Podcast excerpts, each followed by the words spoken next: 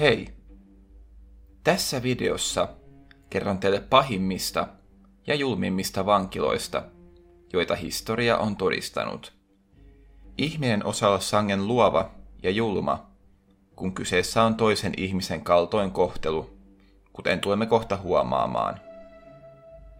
Nykyaikaisista ihmisoikeuksista ei myöskään näihin aikoihin ollut mitään tietoa, joten näitä brutaaleja rangaistuslaitoksia saatiin pyörittää aivan rauhassa. Mikäli pidät tulevasta videosta ja haluat tukea kanavani toimintaa, niin tilaathan kanavan ja tykkäät videosta. Tämä auttaa kanavani valtavasti. Sitten ei muuta kuin laittakaa valot pois ja nauttikaa tarinoista.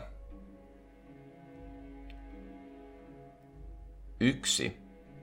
Mongolialainen laatikkovankila. Useat nykyaikaiset vankilat kärsivät tilaongelmista.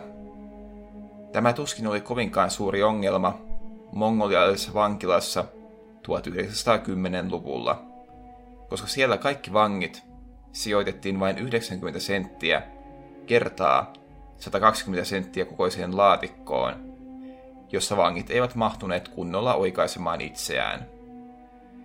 Näitä laatikkosellejä kasattiin useita vierekkäin. Laatikoissa oli yksi suurempi reikä, jonka kautta jätteet piti kuljettaa pois, ja vangit saivat tästä reiästä myös ruokaa, jos vartijat muistivat sitä toimittaa.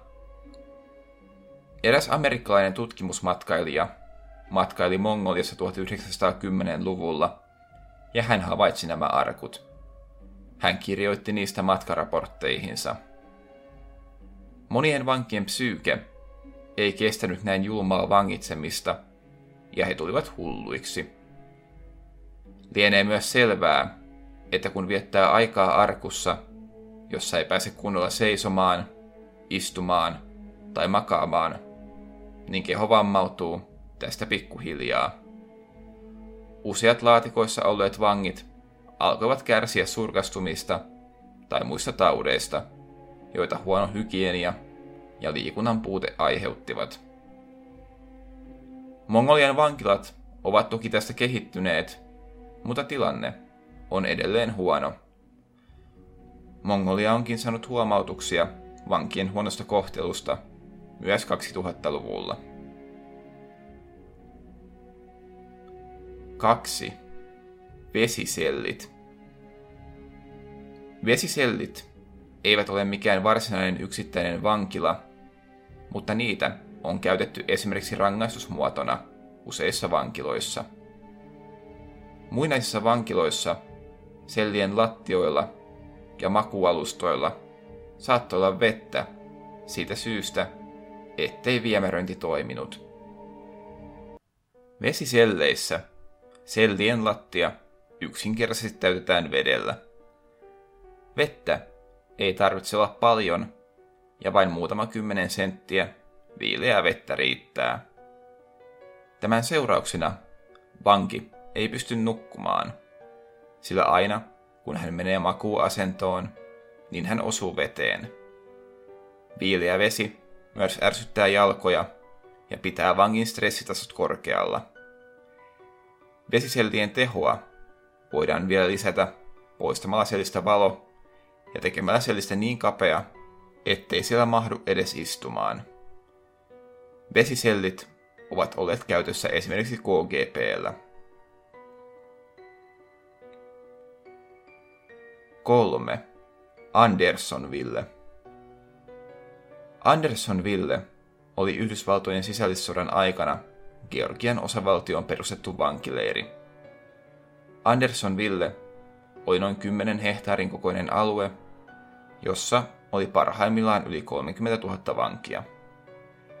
Tämä johti siihen, että leirillä oli todella ahdasta. Minkälaista viemäröintiä tai vastaavaa ei oltu järjestetty, joten vangit tekivät tarpeensa tuolle 10 hehtaarin alueelle – ja kun 30 000 vankia tekee tämän, niin haju on melkoinen. Taudit siis levisivät vauhdilla, ja olosuhteet olivat muutenkin kauheat. Vangeille annettiin jonkin verran ruokaa, mutta myös leirin vartijat olivat melko heikossa asemassa, joten he usein ottivat itselleen vangeille tarkoitettuja ruokatarvikkeita. Tämä johti luonnollisesti nälänhätään. Tällaisen vankimäärän hallinta oli hyvin haastavaa, joten leirin ympärille tehtiin niin sanotut kuoleman alueet, jonne tulevat vangit ammuttiin armotta. Tällä tavalla vangit saatiin pidettyä alueella, mutta minkäänlaista kuria tai järjestystä ei vankila-alueen sisällä saatu pidettyä. Tämä taas johti siihen, että vangit alkoivat jengiytyä ja väkivalta lisääntyi. Jengit veivät toisilta vangilta ruokaa ja pahoinpitelivät heitä. Tätä jatkui sisällissodan loppuun saakka. 4. Hoalon vankila. Hoa Lon vankila sijaitsee Vietnamissa. Se on vankila, jonne yhdysvaltalaisia sotilaita lähetettiin Vietnamin sodan aikana.